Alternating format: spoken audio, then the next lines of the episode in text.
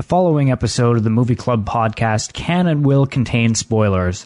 Please be aware of this before you listen. Thank you.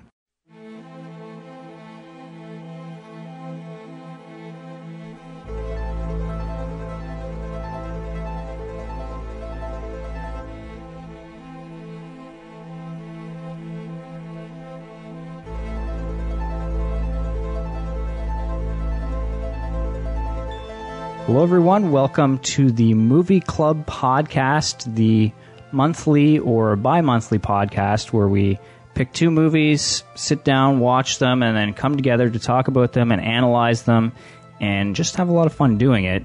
So, thanks for joining us. Um, once again, we have a pretty cool round table of hosts here. And uh, we'll introduce ourselves right now, starting with me. I'm Sean from FilmJunk.com. I'm uh, Jay from the documentary blog and, and Film Junk. Uh, I'm Kurt from row3.com and twitchfilm.net. My turn. Uh, Omar from Twitch. And I am Andrew from row three. And I already have to go pee. Nice. uh, so this uh, this episode, we are talking about two. Um, I'm not really quite sure how they're related, but one's a documentary and one is not. Uh, we're going to start with Errol Morris's The Thin Blue Line, and then we're going to move into Werner Herzog's uh, Stroszek, which should be pretty interesting, I think. Um, Jay, I think you kind of were the uh, instigator for both of these movies, so uh, maybe you can intro uh, each of them, starting with uh, The Thin Blue Line. Great, Sean. Thanks. Um, so, The Thin Blue Line is uh, directed by Errol Morris, who's one of my favorite filmmakers. Um, and it, it's basically a, a, noir crime mystery thriller uh, in documentary form, and this is why it's it's kind of uh, an important film because it's one of the first. It's not the first, I, I would imagine, but one of the first documentaries to really mix uh, cinematic, dramatic filmmaking with nonfiction filmmaking, and um, with I I think pretty awesome results. Um, and it's an important movie because it actually impacted the real life story of of what's depicted in the film. Um, so it's it's sort of a, a reenactment uh, heavy documentary, and I, I think it was not nominated at the Oscars because of this. There's a lot of controversy surrounding the film because Errol Morris decided to retell the story of this um, murder mystery through a lot of reenactment using actors, uh, intercut with talking head footage, and um, so there, there, it's kind of uh, you know put a, a wrench in the uh, big documentary uh, machine of all these people who are, are purists and think that documentaries should be told in a, a specific fashion. Um, so it re- it really opened up uh, documentary filmmaking, I guess, as a an art form. Was there a lot of film, like uh, or not film, but television that used reenactments before this, or was the reenactments started on TV after this? This was uh, apparently a big influence on television reenactments. Um, It, well, the the movie came out in 1988, and I mean, to me, uh, right away, I think of like Rescue 911, Unsolved Mysteries, those kinds of things, and uh, I mean, those were around that time. I don't know Yeah. Which came first exactly, but I guess I could. It's funny. It's something you totally take for granted now. So, um, Yeah, Rescue 911 started in 89, so basically the year right after. So They copied, pretty much. Um, unless Errol Morris got some sort of leaked uh, treatment for Rescue 911 and was like, "I got to beat these guys to the punch." um, so yeah, I mean, one interesting thing that I like about Errol Morris in general is he's very specific about the look of his films, and this movie um, has two cinematographers, and it's interesting because uh, one guy, Robert Chappell, I, I believe he did all the Talking Heads interviews he worked with Errol Morris on uh, a number of films after this as well.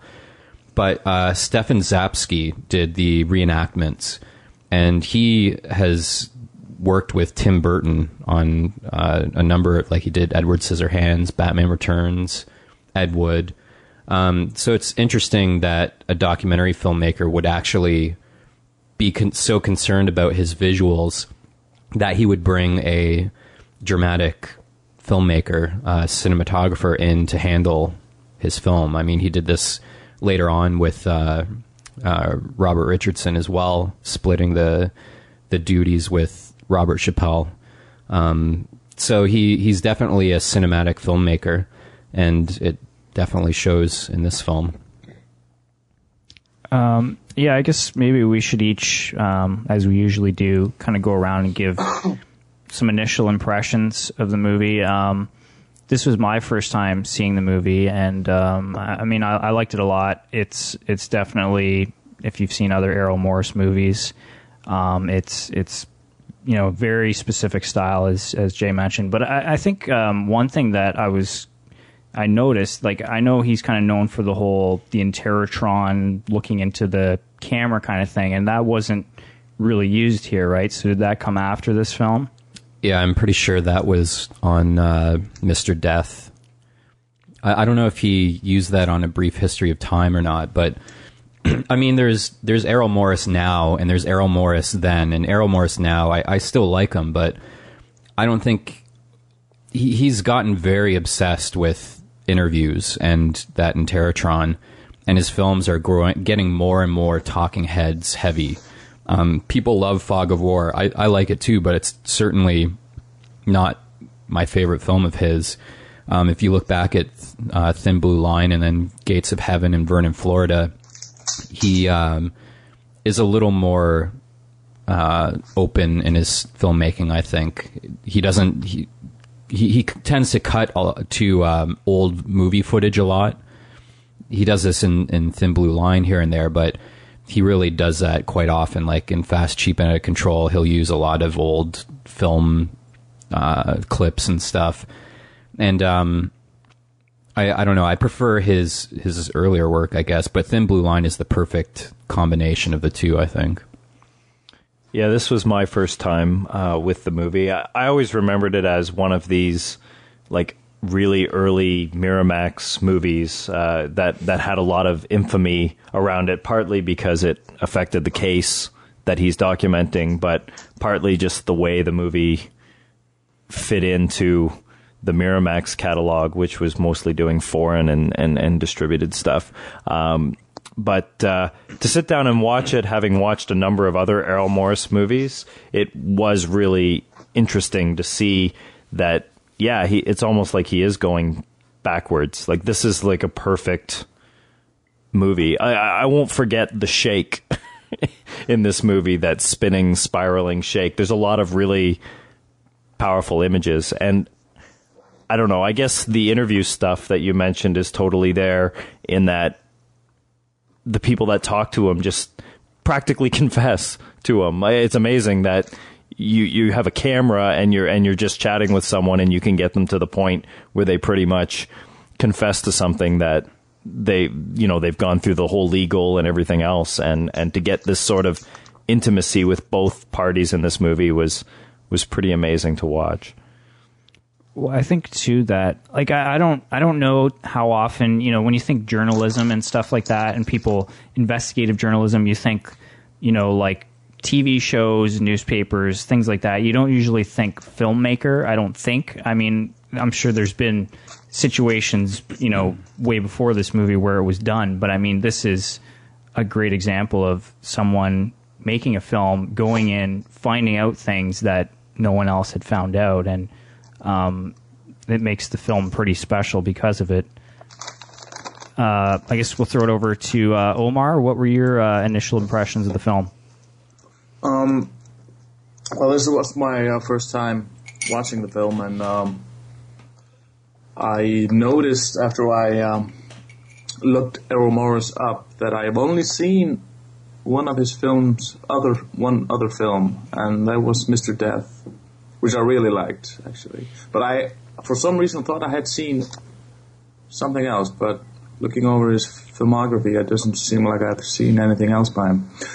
So, um, but I've, I've heard about this one, but actually never gotten around to watch it. So, and I really liked it. It was um, quite interesting to see how a case which was so blatantly, you know, complete bullshit all the way through got, you know, res- resulted in the end that it got. I mean, for this uh, for this guy to be sent for life for a crime he obviously didn't do, and it seemed to be apparent to everyone, even the uh, prosecutor, but somehow they got it through that Randall Adams got himself in prison for life, and um, and it wasn't until the, he got that interview on tape that things started to change for him. So,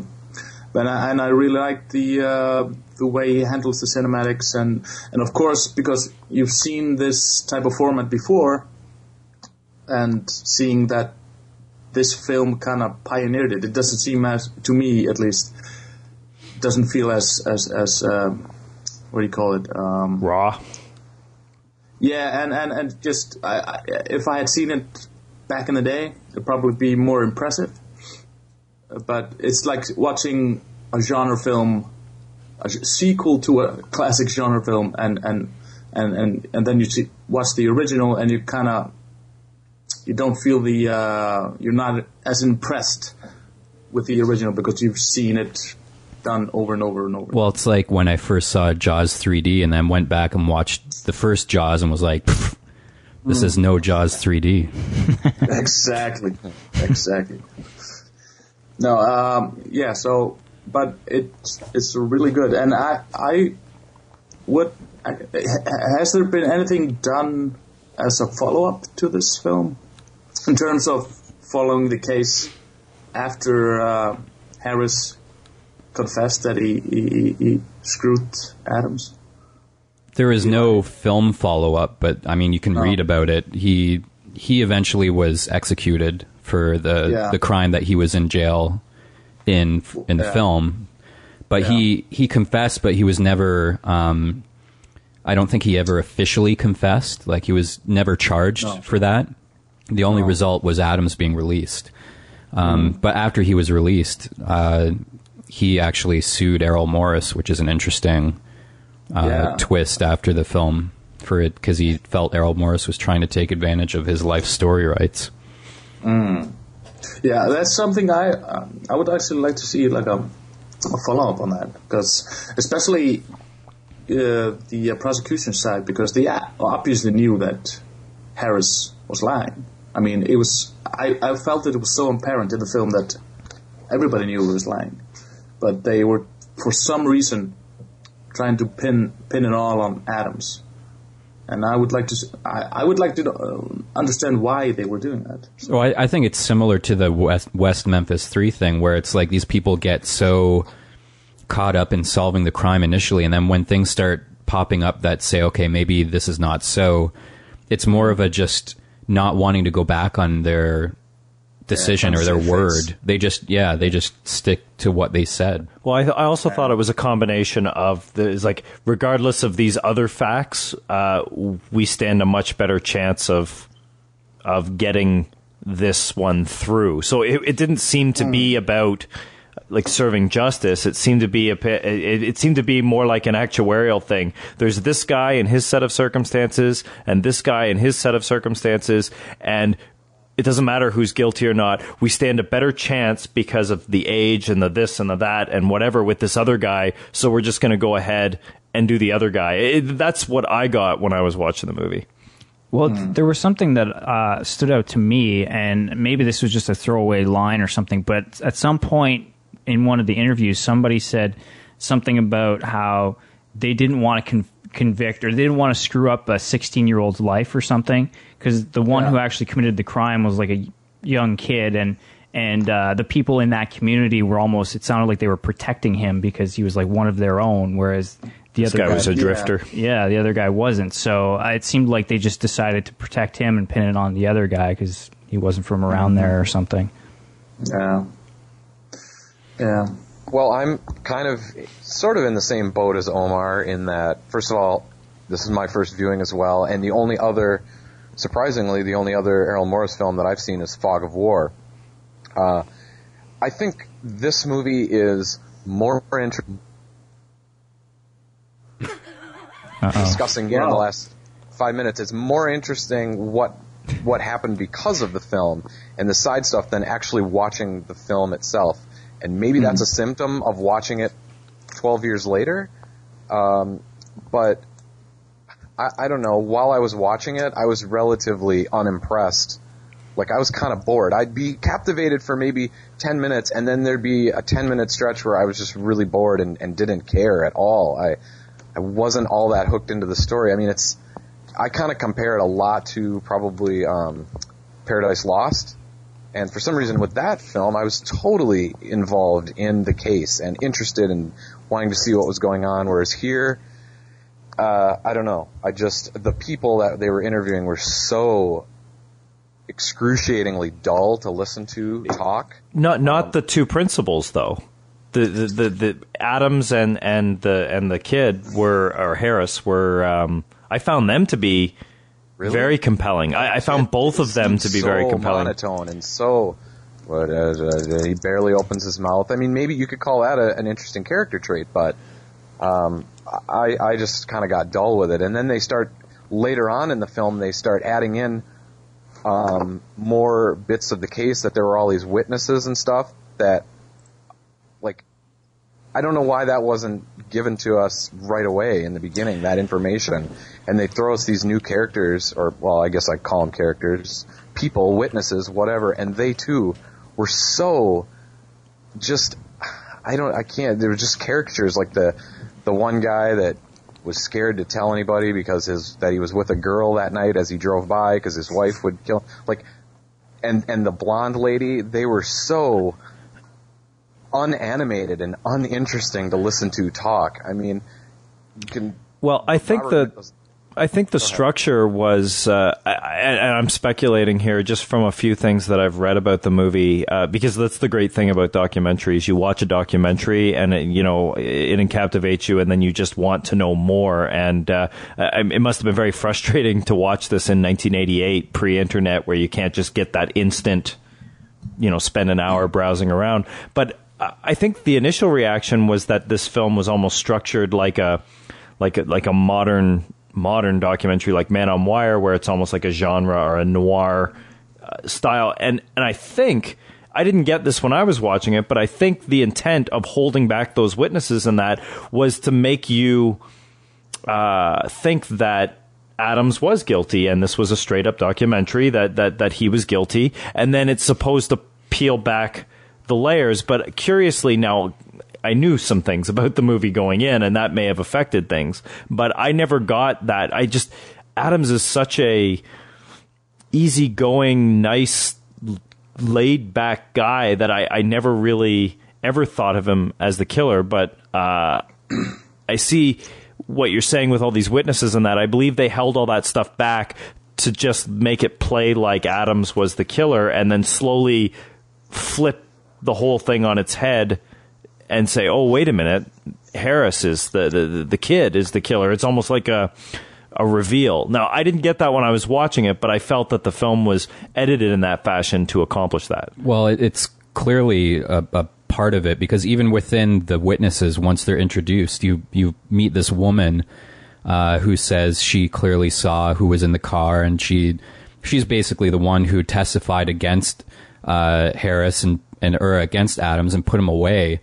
And then eventually you learn that she from her husband that she was trying to pin some drug thing on him. And he basically says she'll try to put anyone away that she can. And uh, uh, that's something that you is revealed throughout like over time with her. And then the guy who drives by who says eventually that he was with his wife it's it's a similar thing. It's like okay well it's one thing that, to say that you drove by and you saw something and then it's another thing to say oh by the way i, I had a, a woman in my car that I, I didn't want anyone to know. You know, I would. It's it's Everyone has their own agenda that Right. they're hiding. Like Um, It's interesting how he they played with memory too, because he said, "Oh, I saw him very clearly. I turned around and and uh, I think the cop car was behind the other car, or wait, maybe maybe the cop car was in front of the car, but I know it was pulled over, and, and the police officer was right up to the window, and he was, or wait, no, maybe actually he was. Well, now let me think about this for a second. Like, just an example of how the the human mind or human memory is completely flawed by he says one statement right away and then sort of contradicts himself in the next like 15 sentences that he uses that he doesn't necessarily remember all that like there were all those little moments like that of fascination for me um, and then they, they would go on to somebody else talking about something that wasn't quite as interesting to me You didn't like So, did the. you guys- uh, oh, go ahead. did you did you guys did everybody in the room in the virtual room here uh, know b- b- before watching the movie that it actually um, had an impact on the outcome of the entire story? Like, Uh, no. I, I purposely go into movies, as I've said many times, knowing as little as possible, just to be for the surprise factor and go in fresh and everything. I kind of feel like I wish I had known a little bit more about this case before watching the movie. Like, I kind of wish I had hopped on IMDb and read some stuff. Well, I think didn't it say something on the actual DVD case about that? I kind of like I had heard it somewhere, but I certainly wasn't actively seeking out information before I watched it. Um, but yeah, I mean, I guess um, you know, I think your point is interesting and, and leads into something else I wanted to bring up, um, which is um, you know just Errol Morse's style. Like he's a very detail oriented guy, which is you know especially when you look at there's been a lot of these kind of like court case investigative documentaries over the last few years and it's like you you look at the thin blue line and you compare it to something like Dear Zachary and it's like the complete polar opposite because I mean Dear Zachary is is charged with emotion and it's manipulative and and all this kind of stuff whereas Thin Blue Line to me feels very cold and I guess clinical is is the word that I would use to describe a lot of Errol Morris's stuff. And Tightly there's there's a humor in there though that is very obvious. I think. I mean the just the details. I, the movie is about details. It's like um, standard operating procedure is yes, it's about the the Abu Ghraib prison thing, um, but it's about the power of a photograph, and th- I, I think this movie is just as much about memory and details because we're going over those same reenactments over and over and what people remember, what they don't remember. The one prosecutor that tells the story of um, his dad being at the uh, at the theater when Dillinger was killed, and just that that story about the orange dress versus the red dress is is a perfect example of that. Um, so it's when you're visiting these people's stories and they're talking about things that seem uh, irrelevant.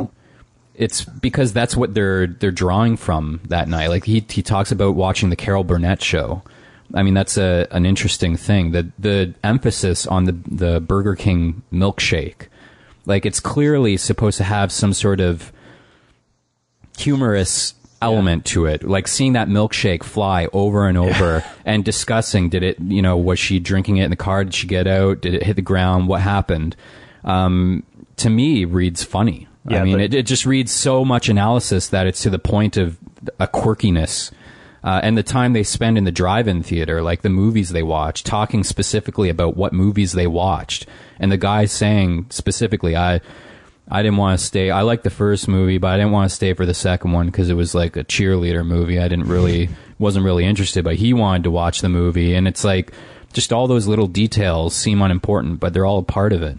Well, yeah, they go to town with the uh, with the clock and the popcorn, and you're right. it is by the fifth time you come into that, it, it, it does start to get funny because it's like um, uh, like almost like an SCTV parody where they'll just keep overemphasizing and overemphasizing. But he's also you, you know whether it is unintentionally or intentionally funny, that's the point. Is that the filmmaker is also basically giving you the bullet points of why the case is flawed. Like, how could he be buying popcorn three hours after the concessions were closed? And how, I mean, these are major points that, you know, I, imagine Morris himself was keen on because he becomes an investigator of sorts when he's assembling the movie and, and, and trying to turn all of these disparate interviews and, and, and stuff into a narrative, which, you know, he clearly wants this to be far more a feature film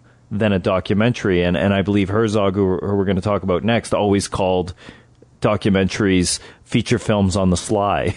you know, like that's and and doing those details make the movie. I I, the, I didn't. I, I agree to a, to an extent with Andrew that the talking head stuff, some of it is quite dry. You know, a lot of the people are either uncomfortable in the camera, um, or they don't have enough screen time, or they're just like that gossip lady who I, I quite liked in the movie that just seemed to want to chat, chat, chat. uh, but I mean, ultimately, he has to pull this into some sort of narrative, and the way he does that, um, you know, he becomes a detective, and and it shows in the film. Well, he worked as a private investigator previous to becoming a filmmaker, and clearly he has an, an obsession with with that. I mean, he what you don't see is when you see um, these interviews on screen, like especially the, the two leads, you don't see like the two years spent conversing with these guys and and trying to get them to appear on camera. I mean, uh, uh, Daniel Harris skipped a, a, meeting with Errol Morris for an interview and killed someone that night. That's why he's in prison. So it's interesting that you know, with with the relationship of the filmmaker to the subject, just being them being on camera is a feat in in in general. Whether or not they're uh, animated, I mean, they're in prison. They're they're I don't know. They're Southern guys. I mean, to me, it, it just if people are a little too animated, it seems that it's just that the camera is on and they're performing. With this, with the lack of animation in these people, to me that just shows that they are in, like insanely comfortable with what they're talking about and what they're doing. Um, I mean, you could argue that maybe it could cut back on some of the talking head stuff, but I think this is just a film about analysis. Well, and and the the reenactments are meant to be exactly that. They're just all they are is they're they're I mean they're shot completely unrealistically. And the weird thing is the sound effects in the reenactments are really like the gunshot is really uh, fake sounding. And you hear the whirring of the light on top of the car. And um, they're just meant as illustrations. And they're meant to be looked at over and over and over again. And his choice of images are so striking that when you rewatch these reenactments, it's like you can immediately tell, okay, that was different last time, that was different last time. And they never show the actual version of what did happen. Well, which is interesting. I like how they when they show the the blue car pulling away two or three times, but with the different emblem on the back when they discover that they've been looking for the wrong car the whole time. Mm-hmm. Uh, I sort of like that idea of again human memory and what they were thinking about, um, and how time can sort of alter your perception of how things actually were. But in terms of like the milkshake and showing the clock, uh, all that stuff, those are, I, you're right, they're important details of the case. I mean, it matters where the milkshake dropped because that matters where she was standing.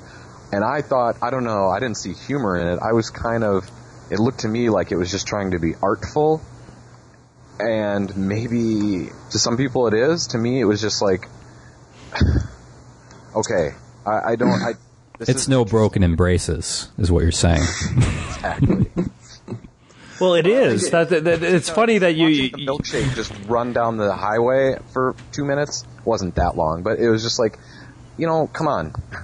I'm more interested in the case than watching. This. Well, but no, I, I think that's the wrong way to look at it because showing something once you just process it and move on. Showing something twice might underscore it, but showing something four and five times, then you start to build like like a musical piece. You're you're, you're that's what makes it you know an, an an art film or an artistic movie. So you you're joking with the broken embraces, but that in a way that's exactly what filmmakers like uh, Pedro Almodovar and and uh, uh, David Lynch or or whoever Right. Call back and and emphasize things by showing things again and again and again. That's how you construct fictional films, and and that's what I think distinguishes uh, the Thin Blue Line compared to your average uh, crime documentary. I mean, even the Paradise Lost guys don't have this level of. Um, art to what they're doing. I mean, you know, there's a lot of different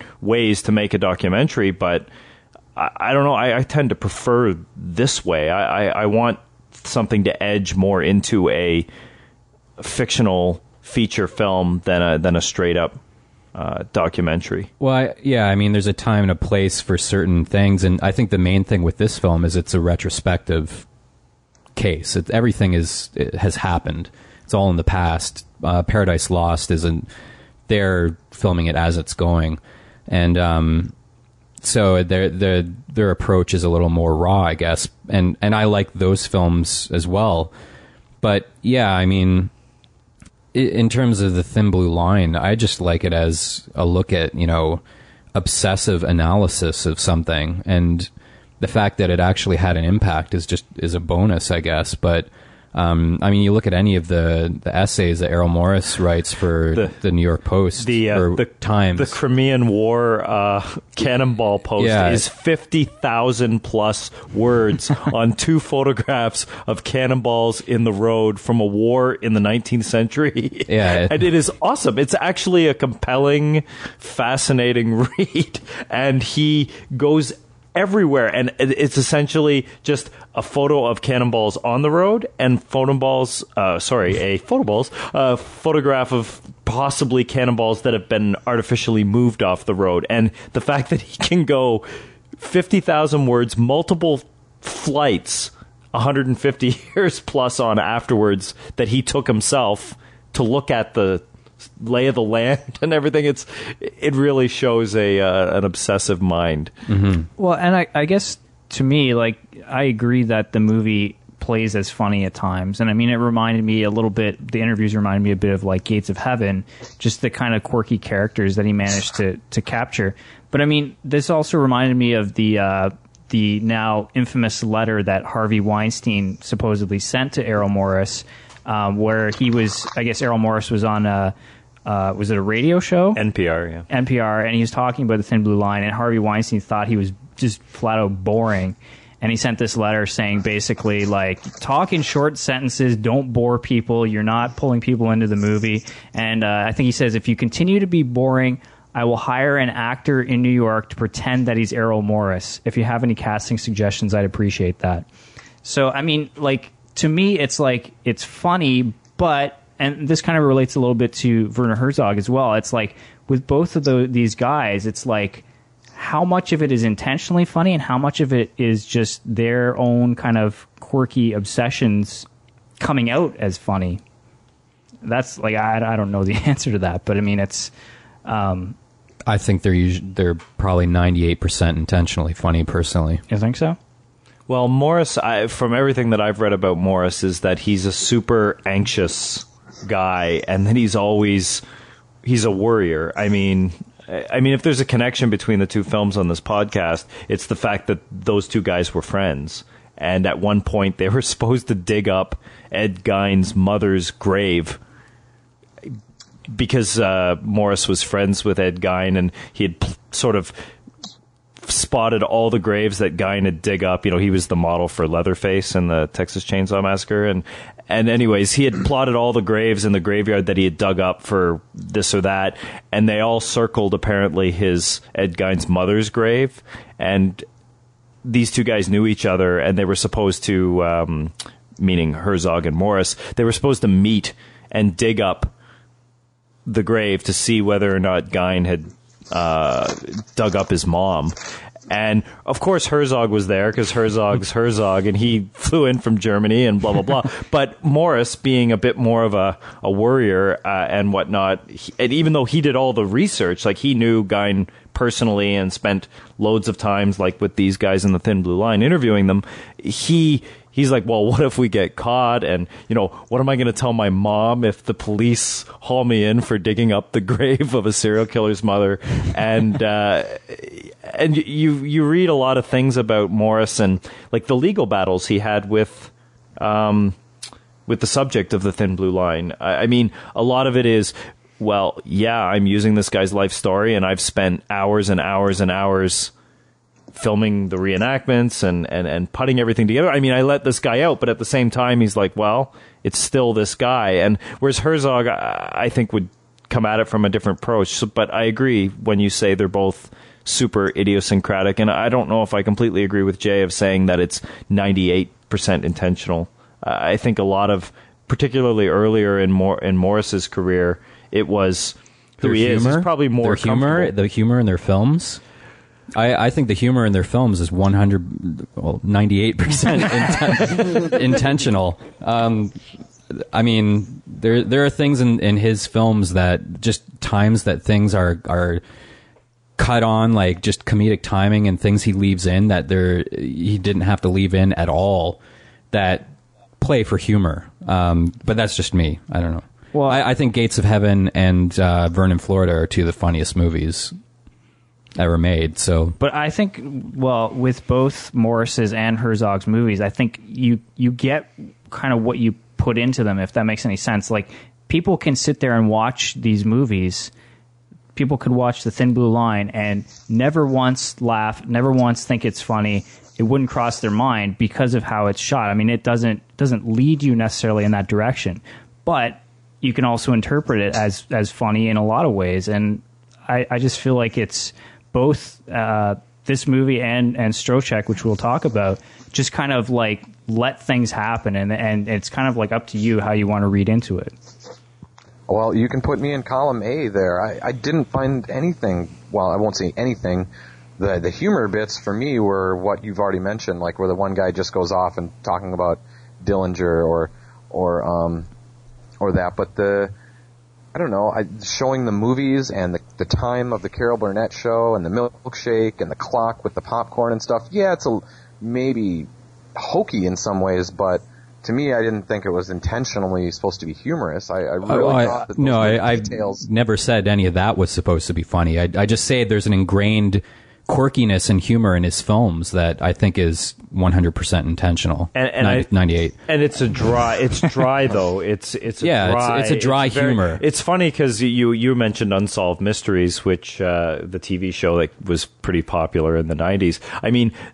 That show was funny because the show was even more bombastic and more like uh, you know Art Bell late night radio kind of crap. Whereas Morris never ever strays into that territory. Morris is he's very serious and the humor comes from how serious he is but he never crosses into the line of parody that a lot of these tv shows that are uh, morris never panders to his audience and, and i find the tv shows they they they plan that morris wants you to you know see every one of the 50,000 words that he writes and and understand every one of the 50,000 words. And some people might find that level of you know pedantic to be a bad thing but it's so much his strength that it would be crazy to say a lot of people don't like this. I'm going to stop doing it. Um, I mean the, that's what he does and he's exceptionally good at doing it. Well, one one interesting aspect of the film, I mean, talking about the idea of using reenactments and whatnot in documentary, and and whether or not that goes against everything that documentaries are supposed to be. This one has like a, a two strikes on it because normally, I mean, Sean, you mentioned this as being like a journalistic sort of thing. Uh, Morris affects what's happening in this story. I mean, normally people would try to avoid having any sort of effect on their subjects or become a part of the story, and he almost seeked that out. His whole goal was, I'm going to try and reveal that this guy is innocent because I think he is. And um, not only did he attempt to do that, but he has an actual section in the film of his voice talking to uh, Harris about whether or not he did it. And I mean, that's something that could be frowned upon by a lot of people. Did you guys think that that was a issue at all? Well, I mean, for me, it's like if he hadn't done that, I don't know if there would have been much of a movie here. You know what I mean? Like, there's there are kind of these courtroom Paradise Lost and and those kinds of movies where the case itself is interesting and and right off the bat there's there's doubt cast on if if it's true or not and you kind of look at both sides but in this case it was almost like a you know before he came along there was no it seemed like nobody was questioning it so if he hadn't come in and started to you know make it a goal of his to to figure out that this guy was to prove that this guy was innocent then I, I don't know if it would have been a very interesting movie. But so I mean, I'm I'm all for it in this case, but I can see how some people might, you know, if you are trying to document something, that you should be kind of the passive observer and and not influence what happens. But I mean that I believe that's kind of impossible. But you know, I guess some people think you should strive for that as much as possible. Well, it's interesting that last tape that they play just listening to being able to hear his line of questioning and knowing that this is the moment where he gets what he wants and his line of questioning is is very interesting because he he kind of works him up to this confession like it starts as not even a confession it starts as like do you just you know asking do you think that uh, uh, what? Why do you think Adams was, you know, ended up going to prison? He says he's just had some bad luck. Why do you think he was an? Un- why was he unlucky? Well, and, and then it, like that question eventually it goes from Harris talking about, you know, supposing why he went to prison and everything, eventually to I know why he went to prison, and then why do you know why he went to prison? because I did it. Why yeah. did you do it? I did it because of this. And it's interesting seeing that line of questioning flowing and realizing his ability to talk to people. Yeah, I mean, it must come from his in, experience as an investigator because not, I don't think the average documentary filmmaker would necessarily think like that. Like they would go for the jugular right away. No, and, and just his his guts. I mean, he's kind of famous for leaving people hanging. And Werner Herzog does this as well, where you just, you know, you ask them a question, they answer it, and then you just don't fill in any gaps. And eventually the person will Talk. uncomfortably fill in the gaps and start talking, and something will come out. So the ability to sit there and, and that's tough to sit there and, and just look at someone and wait for them to fill in the gaps. It's an interesting technique. Well, it, it's totally dynamite in the movie because they didn't film Harris while they did this. It, you just see the tape recorder, and so it it almost forces you as the viewer to listen. You've got no body language, you've got no visual reactions to judge. You're purely forced to focus on just the audio. And um, I mean, I read that the reason why they did that is because the motor in the camera died and they were forced to do that. But I mean, well, it, also, it seems I, like the best possible way to do that. So it was like a lucky accident. Um, it's it's the most uh, you know, talking about genre filmmaking and you know uh, mysteries, and it reminds me of just you know seeing a reel to reel and the yeah, Evil Dead one. Yeah, it's it's perfect, and he does mention that when he asked him if he committed the crime, he just slyly smiled and nodded, which is something you don't see, but you hear. Yeah, you, sort you, of get you it. hear it in Morris's questioning. Um, so it's a pretty crazy moment in the film, I think. Yeah. um, all right. Well, um, Omar, Andrew, any other uh, thoughts from your end of the virtual table? Mm, not really. Uh, did anyone notice that Adams looked like John Hawkes, the actor? No. He well, he reminded me of someone. I, I don't know. Too. The guy from Murphy Brown. a combination of him and Ryan Stiles. Was that his name? From like, whose line is it anyway? It's like John Hawkes and Billy Bob Thornton. Yeah. well, he's so laid back. I guess because he's been in prison unfairly for so long. It's just sort of, you know, where you go through all the stages of rage, denial, blah, blah, blah. He's completely in the, I'm so comfortable about it. He can just lean back in his chair and chat with Morris, uh, so casually. He's not in any way, self-incriminating uh, or whatever. It actually goes completely against the whole uh, thing in the usual suspects, where the, the you know if you want to spot the killer in, in in the prison, it's the guy getting a good night's sleep, and in this case, it's completely the opposite. I mean, he's just resigned to the fact that you know he he he drew the short straw in the in the karmic draw, and he and, and it's great to watch. He's a very cinematic, like, like more than Harris. Uh, he's he's a very cinematic character, and I don't. I think a lot of the other subjects in in in the film aren't. I mean that that goes without saying. If you just grab a bunch of people, they're not.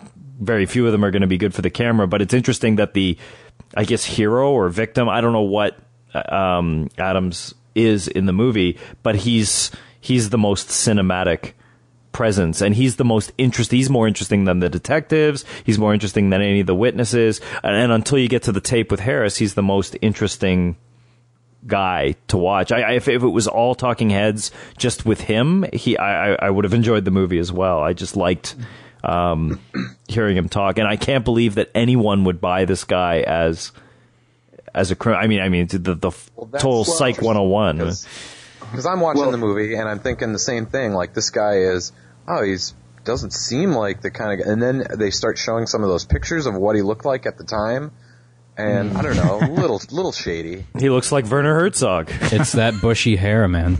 bushy hair. The mu- Everyone the looked shady back then. Sort of. Well, well, Harris is also doesn't strike me as a, you know, a multiple murderer as well, or a violent guy because he's so laid back as well, and he's Right. kind of aloof about it. And you, you see even older photos of him when he was um, he was being arrested in Texas. He had this, you know, beach blonde hair and looked like a surfer. Basically, looked like uh, Matthew McConaughey in fucking uh, what what's it called? Um, Fool's gold. Surfer dude? uh, Into the Blue. No, uh, Sahara. no, the old one. Fucking Dazed and confused. Dazed and confused, exactly. Uh, yeah, so it didn't strike me as a killer as well, but there was, uh, but at the same time, but there was something off about him. Yeah, because he like ha- had this autistic or something. I mean, he had this Yeah, sort of chip smirk. on his shoulder, like ch- just like a no remorse cockiness to him that I think really comes through. Where Adams is just sincere and and just even their their posture, like Harris is just kind of sitting back and always has half a grin on his face and just seems like someone who's hiding something. Well, and uh, the title of the movie, the the thin blue line, I, I found that interesting. I mean, the the this thing needed a resolution very fast because it was a cop that was murdered, and and they they you know they take that very seriously. And the movie is in reference to, I guess. A saying of what the police are, this this thin blue line. But I found, if anything else, the movie was not about um, like the cop himself or there obviously there was the procedure element the detective element but it never felt like it was about the beat cops which i think the thin blue line is the most in reference to. So it's it's an it's it's a it's a catchy title. It's an interesting title but Also not- it's very misleading i thought. Well, I think most people probably don't know what it means. I mean, you find out in the film what it means. I think people going in wouldn't. Yeah. But if, if if this film was made today, don't you think uh, they would have had a segment about the cop that was killed? Because he was hardly mentioned at all, only in the beginning, and you never knew anything about him. Uh, He's but I- basically I'm just another piece of evidence. Well, that's Yeah. the, that's Yeah. another Errol Morris thing where he's kind of like glosses over the human details and just gets into the important Yeah, stuff. exactly. But Well, no, but he doesn't. He doesn't gloss over the human details. He glosses over the the most obvious dramatic details and focuses on the woman who watches TV a lot and wants to be a uh, investigator and thinks she is one, and the guy who was driving with the woman stashed in his car doesn't want his wife to know. And the drive-in theater, he focuses in on those quirks of, of humans, and and I think that's more interesting than learning, you know, oh, this he was a family man. That would be the was unsolved mysteries. he That would be the unsolved mysteries Yeah, approach, yeah. which is funny that everyone that ripped him off ripped him off by taking the 180 degree approach, like the, looking at the facts that he didn't. Although I must admit, he really does go to town on that lady officer in the movie. I, Yeah, maybe yeah. this is a post gender uh, world that it just seems like they just just go to town on that lady and she doesn't really ever get a chance to represent herself. They basically just make her look like inco- completely and utterly incompetent, Yeah. which may have been the case, but it, it, it came off as particularly harsh considering it was her partner that was killed. True.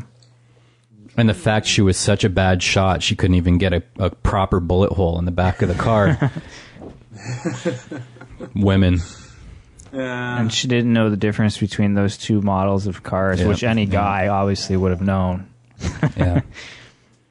but I mean, one thing probably worth mentioning before we end it is the music.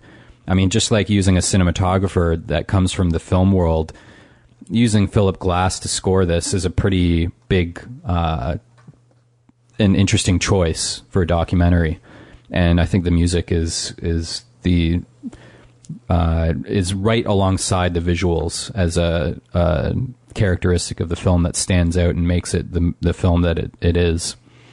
Yeah, I mean, I think the music is, is kind of essential because you know because of the fact that it is a little bit of a uh, a, slower paced film and and and because it's taking its time with stuff, you kind of I feel like the music needs to be there to set the tone and the atmosphere and um, yeah, like I, I didn't even realize that uh, he did the music for this until I put it in, and I was like, nice, I'm ready for this.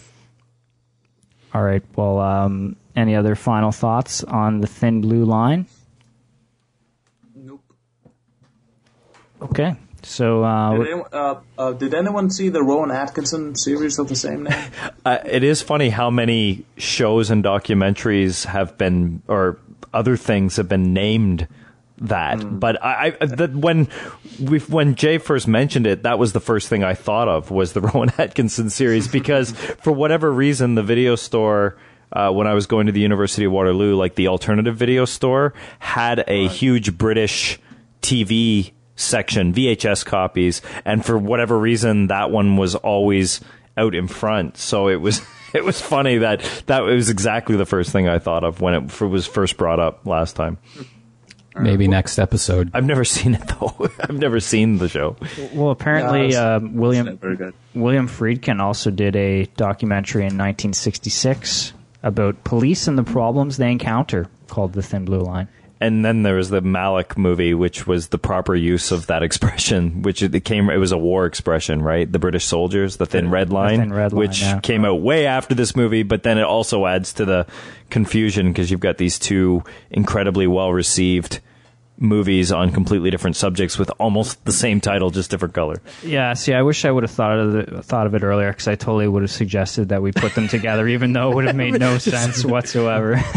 way way more sense to uh, to mix things with uh, with Stroszek because the I mean the connection here is the fact that the two filmmakers uh, do fictional films and documentaries and they were personal friends and they both are idiosyncratic people and they're both completely like the opposite. Like the, you know, I, I imagine just being in a room with Morris and Herzog arguing would be pretty awesome. Just to, just to, because they complete, like, I mean, uh, Morris makes huge money. Uh, doing commercials and promos and and all these sorts of uh, things like he did all the Apple like Think Different or Switch or you know the white background campaigns, Yeah. and he did some things for the Oscars and that. And Werner Herzog thinks you know has been on record many times saying that commercials as the common language is the death of of human society. like it's just funny that they're they're so opposite uh, in in their approach. yeah, no, that's true. Um, so, well, I, I guess uh, we should get into Stroszek then, which uh, 1977, according to this, is that right? I thought I read Yep. 76 somewhere before, but Um, so, um, Jay, why don't you give us um, an intro for this one? Well, you were asking before, or saying you weren't sure what the connection was between these, these two movies, and I guess the only direct connection is when uh, Errol Morris was researching his Ed Gein documentary. He was going to shoot it in Wisconsin because that's where he was from. Um, and when Herzog came down to do the grave robbing, he uh, took a liking to the Wisconsin landscapes and basically stole stole it from her from Morris uh, for Stroszek, and and I guess that is one sticking point between the relationship. And then later on, when Herzog ate a shoe at one of the premieres, it apparently really pissed off Errol Morris. But um, so this this movie is. Uh, the story of Bruno S., um, who uh, I guess his last name in this is supposed to be Stroszek, and in reality, what is it like Steinem or something? Sign Schleinstein. Schleinstein. um, and he he practically plays himself to a degree. Um, uh, a guy who's just gotten out of prison has some issues as uh, I guess sort of an alcoholic, and he ends up um, getting together with Eva, who's a, a lady of the night, and his uh, neighbor, this older gentleman. And um, when Eva starts uh, falling into some trouble with her pimp, played by uh, Vigo from Ghostbusters 2, um, they decide to go to America and they relocate to Wisconsin. And they find that it's uh, just as rough in America, but for different reasons. Right. Well, um, I guess I'll start with my impressions. This was my first time seeing the movie. And um, I gotta say, like the first half, I was a little, I thought it was a little dull, and I was kind of wondering where it was going. And you know, there was some some interest with the with with the pimps. You know, they were kind of when they came in and started raising hell. It was kind of interesting, but um, definitely a bit slow to start. And and when they moved to Wisconsin, things change up a bit. Still a little bit slow, and I'm still kind of waiting, wondering where this is all going. And there's a point in this movie where I suddenly realized, like, I just almost did a 180, like where I was went from not really caring, not really having any interest, to being like, I am totally on board. And I think it was the bank robbery scene. Uh, which I mean, at that point, it almost the movie almost turned into falling down for me, if that makes any sense. And uh, and then of course the ending, which I'm sure we'll talk about in a minute, is completely nuts but awesome. So um, yeah, I ended up enjoying Stroszek uh, a fair fair amount, and uh, it was quite an interesting watch.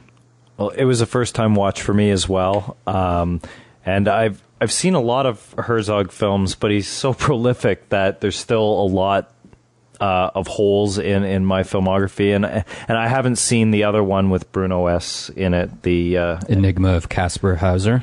Um, and I must say, of all the films that we've done for the Movie Club podcast, um, I'd say about half of them I haven't seen, like their first time watches going in.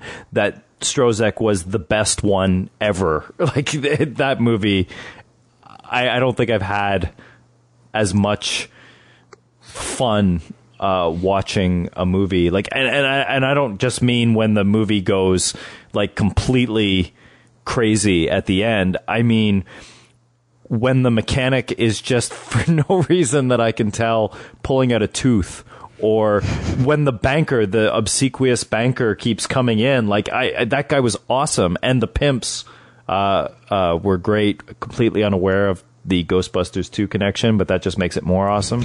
um, and then him playing his uh, accordion in the middle of a, of a courtyard or, or him going on a personal discussion to the doctor. I mean, I don't know. The the movie is so it's the opposite of Morris. It's it's so loose and it's so it feels more like a documentary than uh, the Thin Blue Line does. It, it, feels like you're just following this guy around. He talks to him about his pianos and and he philosophizes they, they teach the bird how to talk. I mean, the movie is really not in a hurry to get anywhere, and and it. But at the same point, it was just so much fun to watch these guys. And then when it becomes a movie, when it actually has a a point, and uh, you know uh, that actually kind of started to annoy me. It's like, oh, Herzog's you know angry young man, and he just wants to fucking give his thoughts on America, and it started to get yawning. But then it turns into this sublimely black comedy of of just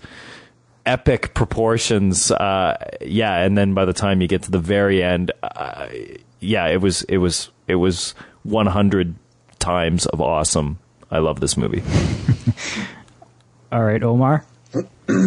Well, um, this is the first time for me as well. Um, I, I, I found this film to be um, well. It didn't blow me away. I wasn't as as excited about it as Kurt was, but but I enjoyed it. I was never uh, bored or anything like that. But um, I was kind of searching for a point, but then I kind of figured that this film was basically after I read more about it, I, I basically found out this this film was made as a like a favor for Bruno S because uh, Herzog screwed him over a job for uh, Woyzeck, and um, so it, it feels like it was most likely just improvised, almost all of it, and and apparently he wrote the script in three days. So it it kind of it, it kind of looks like that like that way, and um, but uh, uh, but it it helps to have these interesting world characters and these actors, especially Mr. Mr. Scheitz was awesome, and uh, and the pimps as well, especially Vigo. He was also in uh, in Month of Madness. I see. So and Yeah, he awesome. blows his head off in in the mouth of madness. Exactly. And he was also in Die Hard, one of the German boys. Uh, uh, yeah, so. but I also agree with uh, Kurt in that when it looks like the film is trying to actually say something about how horrible America is, and it does isn't the land of opportunity that everybody thinks it is. uh, I was. Mm, it started to get you know, it didn't impress me that much. But then, but then that fucking uh, bank robbery, bar- barber robbery was. Uh, Barbary. it was. Uh, it was quite awesome. Just seeing this old dude with that shotgun was just was fucking awesome. But but other than that, I mean, it, it's it's. I think what Jay usually said. It is what it is. I mean, it's uh, it's. I don't think there's a lot of substance in it. I don't know. I don't know if you guys think that, but it feels to me just something he did for fun, and and he just you know he he went to America had a you know just to uh, shoot some stuff in the environment he, he clearly enjoyed. I think it was almost like when Jon Favreau and Vince Vaughn did Couples Retreat just to go to Hawaii. I think Herzog did this just to go to Wisconsin. To Plainsview. Yeah, exactly. yeah, so um, yeah, I mean, I enjoyed it. It's it's it's not a masterpiece, but you know, it's fine. I, I found Bruno S to be kind of annoying at times. He's not a really good actor, but but, but he's not an actor to begin with. But but he was um, he was interesting at least, and that that what basically saves the movie is the in, these interesting weird, dirty, filthy characters that you know inhabit it. Especially, yeah, exactly, especially the mechanic when he was. I don't know what the fuck the scene was about. the fake sex? was, uh, fake sex, and uh, this long, long shot of him trying to get his attention of swaying his hips. It was. yeah. All So yeah, that's basically basically what I think. all right, Andrew. Um, yeah, my turn. Um, yep, first time view for me as well, and I love this movie. Um, for me, the whole it was it was all about the tone. I mean, actually, I was on board right away when Bruno shows up, and just the his just strange and odd way of behaving. I mean, it, I thought that the guy was, you know, slightly retarded, um, in in a way, and, and maybe he is. And I sort of felt like he was actually that way in real life. And then, but then from there on out, it sort of felt like an experimental Soderbergh movie, you know, like where he just, like I think Kurt said, a documentary feel to it, and I I did get a little bit of that. Like it just feels so believable. All the the, the characters don't doesn't feel like they're acting. It feels like that guy really is a mechanic and. Well, he, I he think- was. I think most of them are The, non. the banker was a banker. The mechanic Well, was a there you go. mechanic. Yeah, it felt like a sort of like Bubble or you know the girlfriend experience or whatever. It kind of, but the tone of the movie I really really liked. I just dug. For, for whatever reason, like there's a shot of them in the car as they after they bought that new car and they're driving and it's just a it's a guitar playing in the background and you just see them sitting in the guitar or in the car and it feels like you know for three minutes we're just watching them as they drive in silence and there's a number of those scenes. He, they show it again in the in the tow truck, and for one reason or another, the the feeling and the vibe I get from those types of shots, or just her washing dishes and him sitting in the in the kitchen practicing his accordion, I dug the hell out of it. I I really had a good time. I mean, I was I was at a four out of five level on this movie all the way through until the final 15 minutes, and it became pretty much a five out of five film for me as well. Um, as, the, the robbery was funny, and then as soon as they go across the street to spend the money immediately on turkeys and and bread, then I was just like, "This is hilarious." Um, and then it goes off from there. But yeah, I, was I was big into this movie. I, I got sort of a Steven Soderbergh two lane blacktop meets silent light kind of thing going Meets on. coming to America. Well, no, there was- there is a there is there's someone should put together a film festival of um, uh, losers unequipped to survive on the road road movies. Like there's that famous Canadian movie, The Going Down the Road, with the two Newfies that come up to Toronto, and it it it has almost the exact same story as this movie. They they come up, they buy a couple garishly expensive things uh, just because the credit is available, and then they just get ground down and, and forced into a life of crime because they can't pay their bills. And I mean, I mean, Herzog goes right out of his way to beat you over the head with the message. I think at one point Bruno says, "In Germany, I was just beaten, and when I came to America, I was beaten by." the fine print in the contracts. Uh, But at the same point, Bruno's still being beaten, and it, he just seems like a person that's unequipped to to make decisions outside of the moment and which is why when you watch the movie all those individual moments are so excellent. But then when you see that you know he has to survive he has to continue he seems very ill-equipped um, to do so. And I, I mean it, it is a valid comment on, on, on the United States and capitalism, but it's also an interesting comment on um, the fact that Bruno really is, you know, ill-equipped to survive just by the by who he is, uh, um, just because he's so interesting and sort of self-absorbed in the moment. eh, He just is not. And and his hooker girlfriend, uh, she wasn't either. Well, I, I think that it's interesting that we never, I don't think we ever actually find out why he was in prison, do we? No, I mean, Being that's an how the movie alcoholic, right? And and I like that idea. He just gets out, and we know that somehow he's disturbed in some way. He did something, and I kept waiting for that to to present itself. Like I thought for sure, but the two guys that kept uh, bullying him and the girl, it turns out that they were just sort of a catalyst to get them to go come to America. They had nothing to do with the what the movie is saying and the, the actual story. It's just sort of a uh, a starting point for them to get on the road. And so those two things, the fact that we don't know why he was in prison, uh, what kind of person he is, like I kept waiting for him to snap or for those two guys to show up in America again.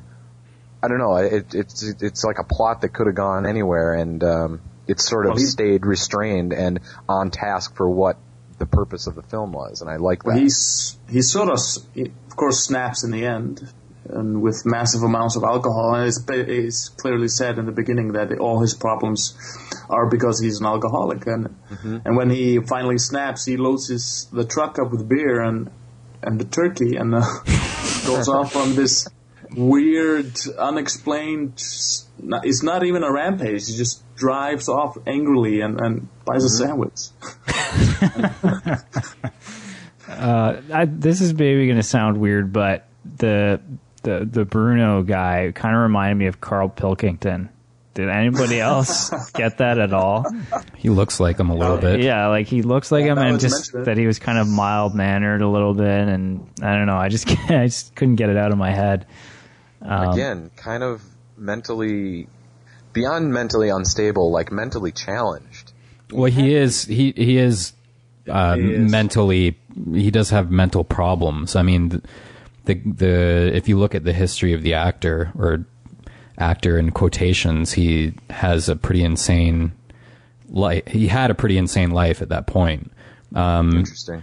I don't know so he had spent i think 17 years or something in a mental institution and his mom was a prostitute and he was a mistake she used to beat him blah blah blah so a lot of the stuff in the film was drawn from his real life and um but i i think that you know talking about humor and whatnot and and werner herzog always says he has an inability to uh experience irony or, or understand irony and, and never really knows why people are laughing at things. But I mean, come on. I buy- the, yeah. the, the guy has a sense of humor. Yep. I mean, Yeah, the, but- the first thing that happens when Bruno gets out of jail, they say, whatever you do, don't drink. And then he literally walks around the corner and goes in and orders a beer. At a place called Beer Heaven. So, I mean, I he, love- and before he says, "I'm not gonna," I promise I won't go do it. The way he says it is like, you know, his eyes are crossed and he's kind of looking at the floor and he puts his hand up in a pledge and says, "On my pr- Hungarian pride of honor, sir." Like he's almost drunk as he's saying it, or he appears to be.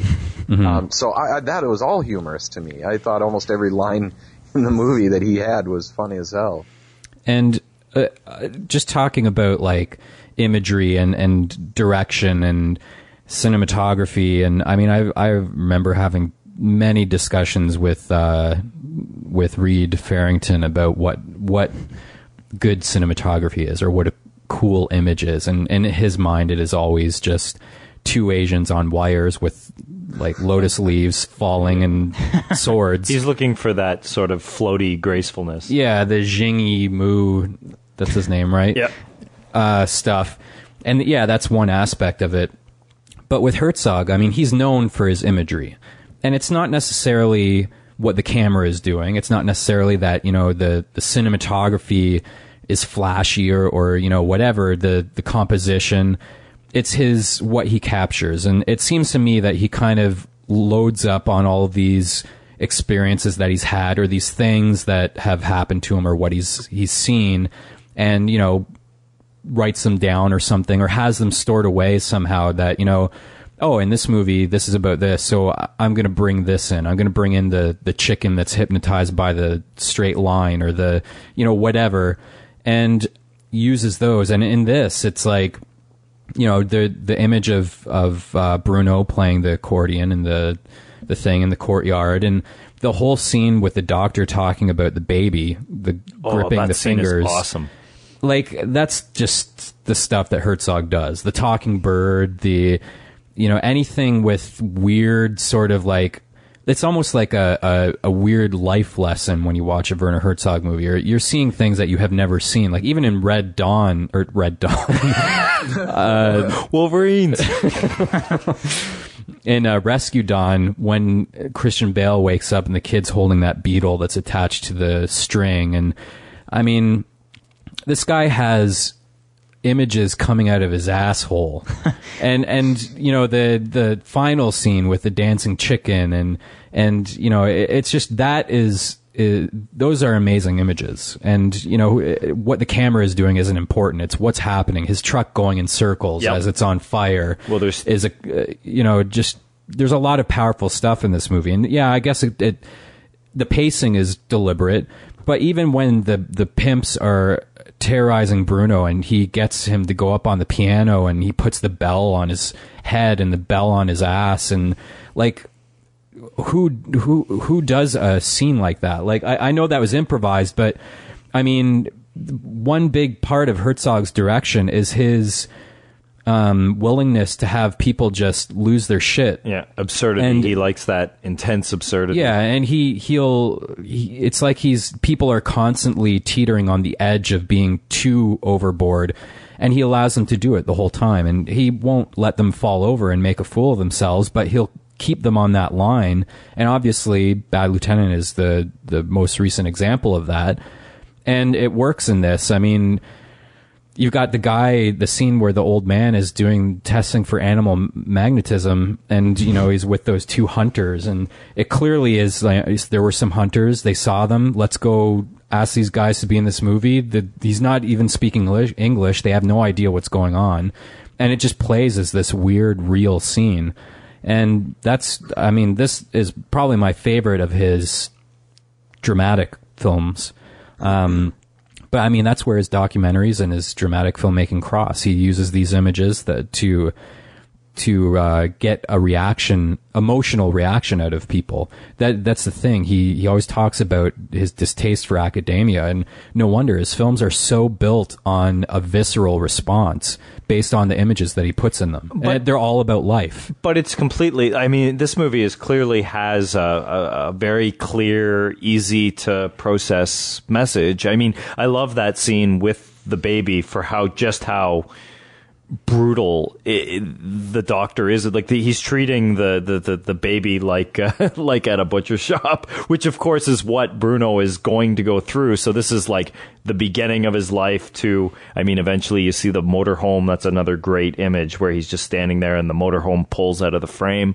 Um, but that image completely ties in with the three images at the end of the movie where you have the the truck on fire in circles, the endless ski lift going around, and the and all the the, the three animals doing their uh, like burlesque show, and and then that's Herzog's incredibly black sense of humor of people spend their whole lives doing these repetitive tasks and and not really worried about it. They're just trapped on the on the treadmill, and and he. Fi- I mean, that's not Herzog in, at all. I mean, he goes out of his way to make things as random and, and, and unpredictable as possible. But I think he sees a uh, an absurdity in that, and uh, out of all of his films, I think he captures it better in this one than than any of them. But having recently seen Bad Lieutenant, I found it interesting that they had a direct callback Yeah. in this with that um, harmonica player. He uses the same musical track in um, in one of the wackier scenes in in Bad Lieutenant, and it's the closing music. I mean, it's in a way Yeah, he's I mean- ripping himself off.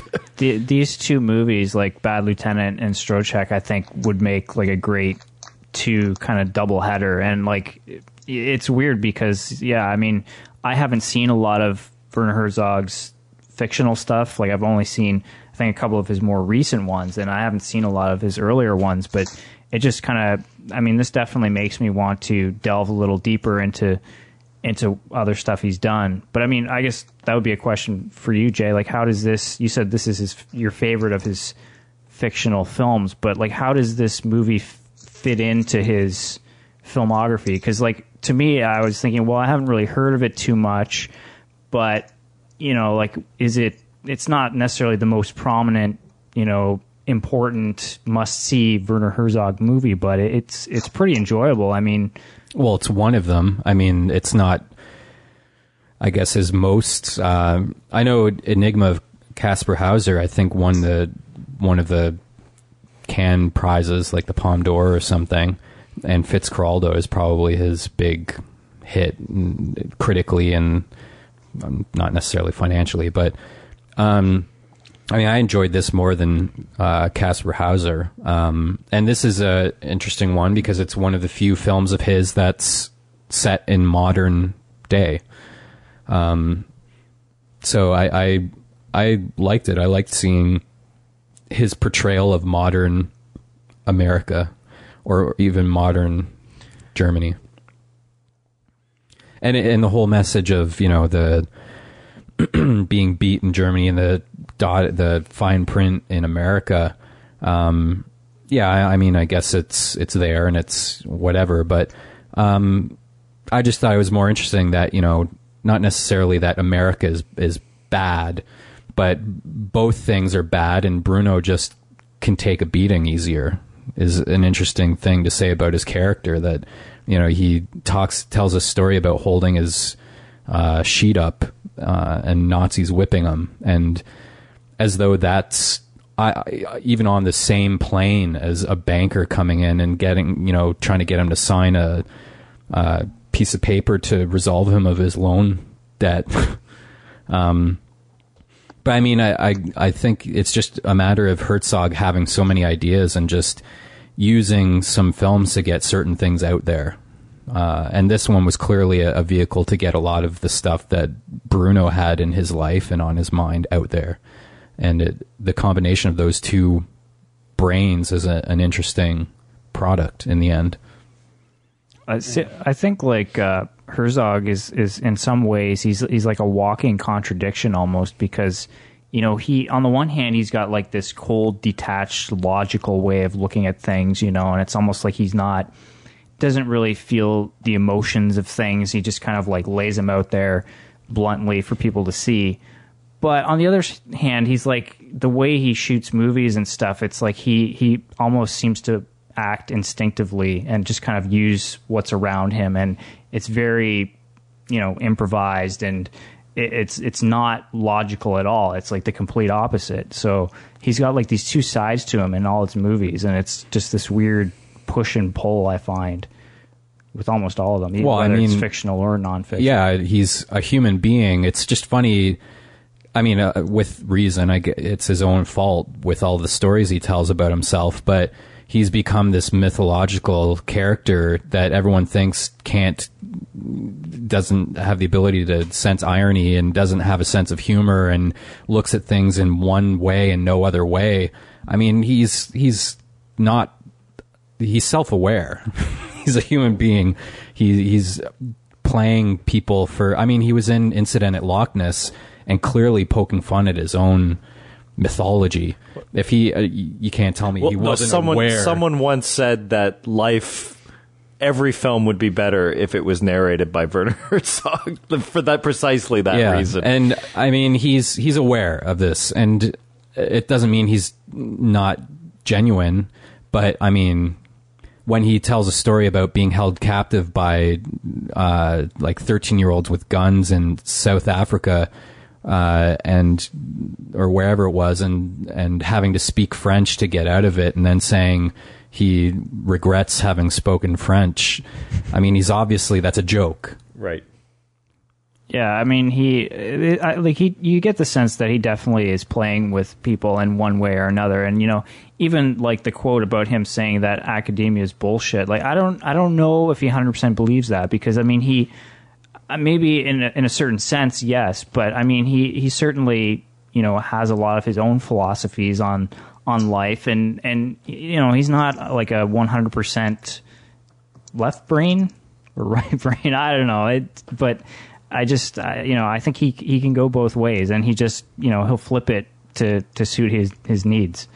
Um, but yeah, I mean, uh, getting back to what you're saying about imagery, there's a lot of interesting stuff in this movie. Like early on, there's that shot where it opens up and and he zoomed in on like uh, was it like a bag of water or something that was hanging? A bottle of water. Bottle of water and then he kind of like slowly pulls out from that. And I mean it's like you know just something where I don't I don't know if he specifically hung that up there for that reason but you know just working with what's around him and being like this is this is going to be interesting and he just does it.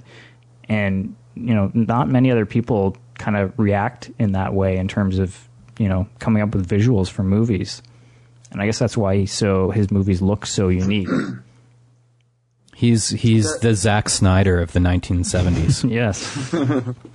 Does uh, how how did um, everyone uh, um, fucking spit it out, man? Jesus. Fuck off. uh, uh, uh, uh, Way to go, Um, Jay. Th- How did we think? What did we think of the ending? Yeah. How did you? Uh, des- uh, how would you describe it? It was it was the guy uh, when the explosion happens. i- Is it is it Bruno S blowing his brains out or the car exploding? Because you never see him again. I think it's Because supposed he to falls be. out of frame and then the explosion happens, or, or the gun sound, or whatever. I think it's him blowing his brains out. That's Yeah, the impression I got as well. Yeah.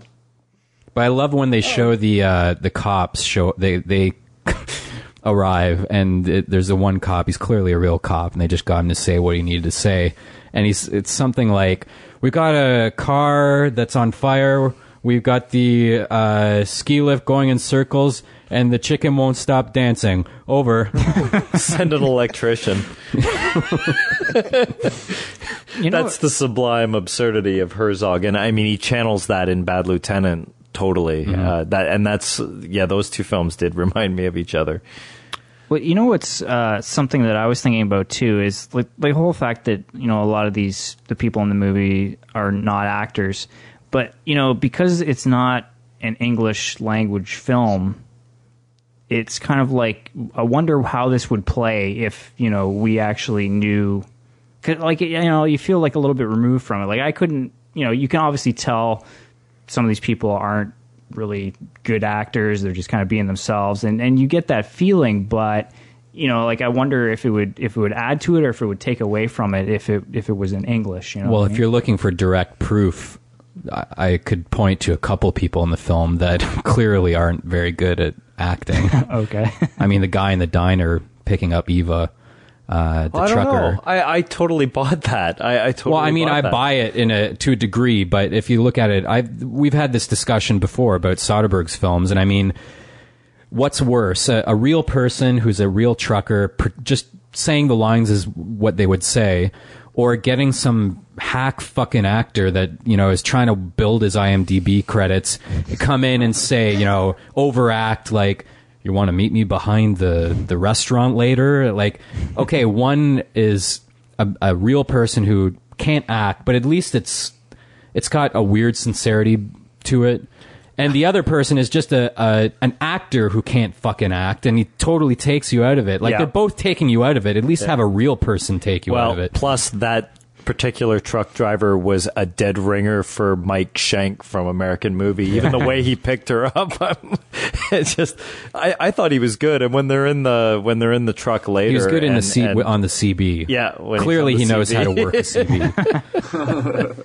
but i see i think when it comes to situations like that i think it's more like if you're gonna have one non-actor surround him with more non-actors and then it feels more like it's not as he doesn't stand out as much right but you know it's like when one person Well, it is- depends. I mean, look at United 93. That movie is a split of non actors and actors. And it is the most, in my opinion, the most successful split of non actors and actors because I could swear that some of the people on the plane in that movie were the people that were on the plane. But obviously they weren't. Um, I mean, to see the one guy appear in Hellboy blew my mind because there, there were people on that plane that were so real. And then the guy, Ben Sliney, who is the traffic controller, is so real, but not even on a I'm the real guy and I'm no, just doing being real. Yep. He is real with a sense of drama behind it. Like that he is seriously feeling what he's feeling and saying in that moment. Like that guy is above and beyond. He when they had him doing that, he must have channeled what he went through on that day cuz he is brilliant in that movie. And I don't think uh, there are, you know, not everyone in, in this film uh, is on that level, nor do they have to be really.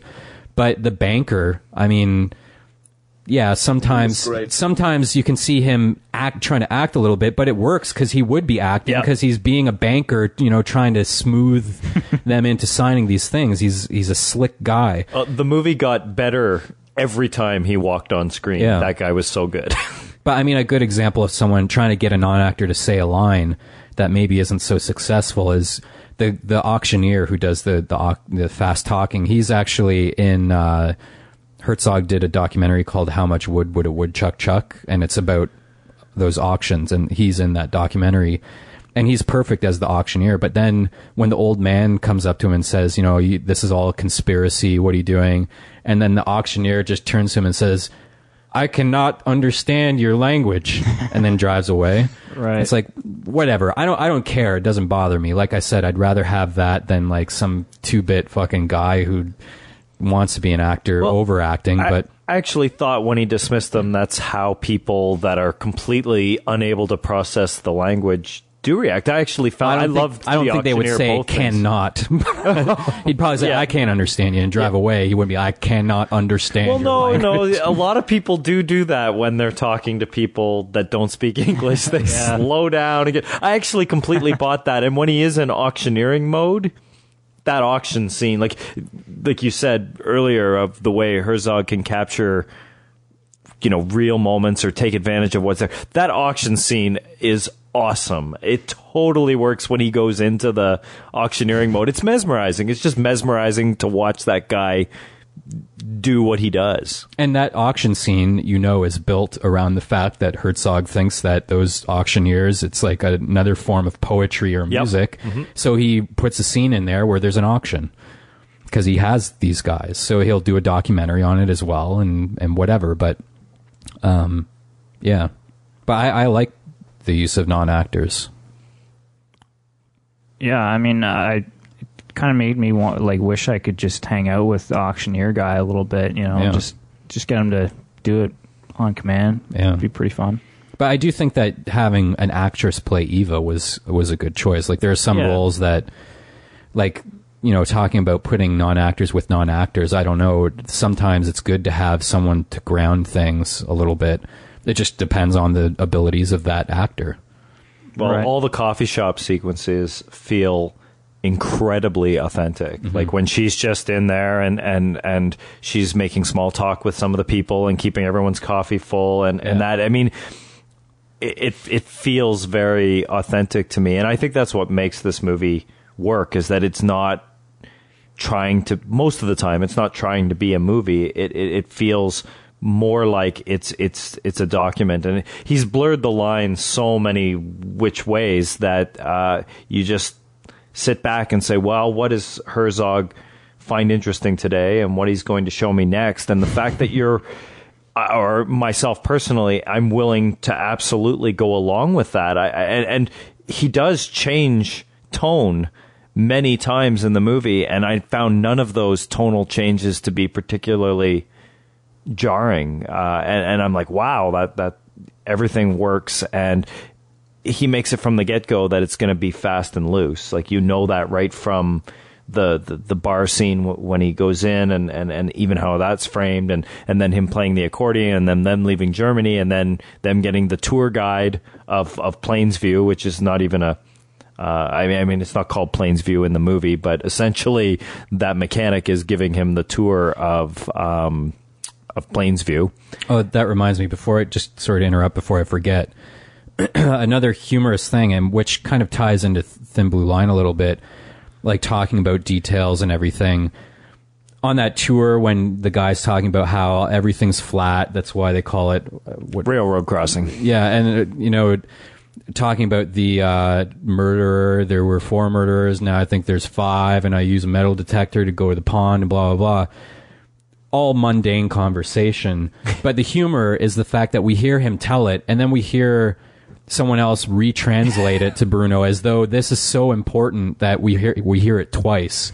Which I think is funny. I always find it interesting in films when they deal with translation and how they deal with it, especially in documentaries. But Well, I, and, and I you think get a it's scene. for, for for humor. You I get a scene later on. Like again, Yeah. it has nothing to do with the through line of this movie, but you do get a, a long shot scene where the, the pond is in the frame and you see that you you can't really even make out the actors. They're so far away. But you see them with the metal detector and walking around the pond and and generally the movie feels lived in as well as making his you know fairly overt political points. But more than anything else all the characters and all the scenes and all the locations and everything is lived in. I mean he even calls attention to it with the stains on the on the on the piano and the and the cleaning of the stains. It's just to say That that, is his these piano, are found objects. These are these are objects that that yeah that the actor owns and and the mechanic shop the, the the mechanic owns. And I'm sure the truck driver owned the flatbed truck that they drive to Vancouver that they that that the that his girlfriend leaves them for.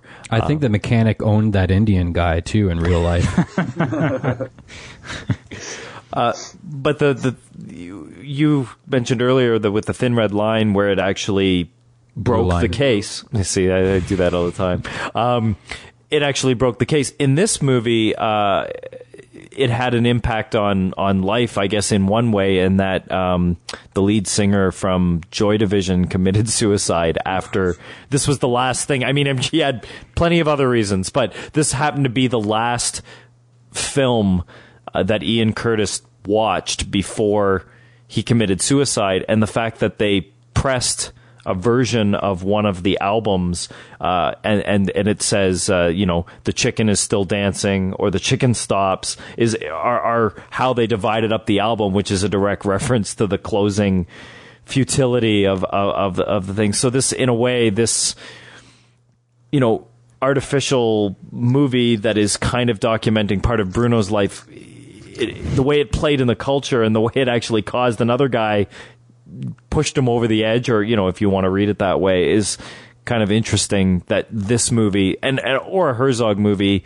would contribute to something like that and I'd love to hear what Herzog says or what his thoughts were at the time when someone told him that Ian Curtis watched this right before he committed suicide. And both of the Ian Curtis documentaries, um, the 24 Hour Party People, which is kind of a fakey, loosey comedy documentary, and then the Control. I have not seen Control, but apparently they both well, neither feature are. Stroszek Yeah, they do. in the film. yeah. That's interesting. Yeah, I mean, I guess in a way we've kind of found the connection right there. You will never not. that- There will never there will never not be a connection that can be found. I'm telling you right now. Well, I guess that's a good Think point. about it hard enough, uh, like anything, But and you'll it- find a connection. you know, I guess it's interesting that we we talked about a documentary that presents things in in sort of a fictional way. And, and makes it more of a drama, and then we looked at a drama that presented things in more of a documentary style and, and non actors, and it's just uh, kind of flipped the opposite. But uh, yeah, It blew my mind. I'm flipping out. another successful movie club podcast, I'd say. So, um, any other uh, final thoughts on Stroszek? go and uh, watch. Go to Google Video, or you can post the link in the show notes. Uh, the the Werner Herzog eats his shoe.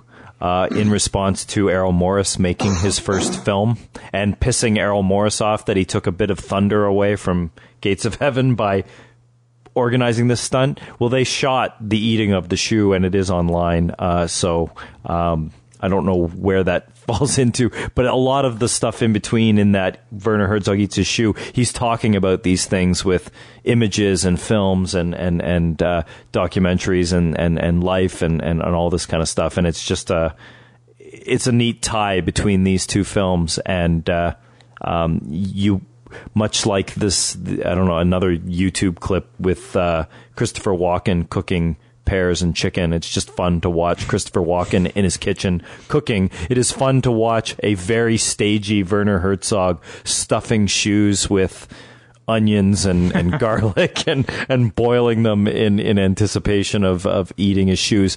A detail that Errol Morris, this bet that Errol Morris doesn't even remember. And yeah, like Jay said, it kind of pissed him off. So that's a nice little uh, bonus feature in between these two filmmakers. Right. Um, okay. Anything else uh, on the other side of the the Skype connection? I got nothing. I just Yeah. sat here and listened and sort of agreed with everything. I, I, I really, really like this movie. I thank Jay for uh, suggesting it or whatever because, yeah, it was it was great. I kind of want to try to buy it. I watched it, you know, streaming online. I, I want to try to find a copy of this and watch it again and show it to people for sure. Is Yeah, I, the co- the copy I was was looked fucking horrible. So I probably didn't get much, as much enjoyment out of it as I probably would have had a bit of, been a better copy. But is it actually available uh, streaming through Netflix? Is that where you watched it? Yeah, that's where I watched it. So it was a pretty good. I mean, it's not super DVD high def quality, but it's pretty damn good. And you know, you could maybe argue that it's probably better that way uh, for this kind of film. Like I said, I, I kind of got a two lane blacktop sort of tone from, you know, it's on the road a little bit, and uh, it's 70s, so it's just got that nice warm bit of imperfection to it that I really enjoyed. Yeah, no, that's true. Yeah, screw Easy Rider. Watch Stroszek. All right. Well, um, I guess we'll wrap it up. Um, so, for the next episode, this may cause a little bit of controversy, but we're kind of uh, going out on our own again, um, despite the fact that we put the poll up and um, a couple of movies came out on top. We're actually switching it around. And for the next episode, we're going to be doing Tarsem's The Fall. And who directed the Saragossa manuscript? This is bad research on our part, and Gamble's not here. Um, Gam- it was Gamble's suggestion, though. Yeah, he had actually he had actually seen it, and he talked about it for a little bit on one of our shows. Um, but I don't know who directed it. It might be a little bit tough to track down, uh, from what I understand. no, it's totally available, and I can't pronounce the director's name. Um, Wojciech Has. Wojciech Has. There you have it. It. Yeah. So, Polish dude. so, uh, well, so just for people who aren't aware of what this movie is, what was the, the bit of background you gave us, Kurt? it's it just seems to be one of these films uh, that a lot of uh, directors, uh, Martin Scorsese, uh, Luis Buñuel, uh, they're just a lot of people um, that make films seem to treasure this film, and it's uh, apparently very surreal. And I mean, Gamble, who's probably listening to this, is tearing his hair out because he loves to talk about this film, and I actually want to have everyone else participate in the conversation uh, on something like this. I've been looking for an excuse personally, and Andrew, I think you're in the same uh, boat because we have been regaled with tales of this film. Um, from that on several different row three uh, podcasts, and I've been just looking for an excuse uh, to watch it. So And as I'm looking at the be all and end all of movie information, the IMDb, the runtime, there's three different runtimes. It looks like there's one that's 124 minutes, but the director's cut is 175 minutes, and then there's and then there's another one listed that says it's 182. So I actually have a copy of the film, but I don't know which one it is. Uh, my guess is, is it's the the director's cut. And from what Matt says, we want to get the longest version possible. I think. So if you can choose between the director's cut or the regular one, uh, I'd probably opt for the director's cut if you can get your handle on it. All right. Well, we'll see what what everyone comes Yeah, up with. It, it might be another. Uh, what was there was another movie we watched? Oh, uh, Alien. Was it Alien Three? Well, I guess all the Alien movies have. and the Warriors had multiple cuts. cuts. Yeah. Yeah. Okay. But so, this one is significant. I mean, it's almost it's an hour. Yeah, I mean, I guess that's true. We should probably agree on one in this case. So hopefully we can all, whatever's most easily available, we'll try and do that one.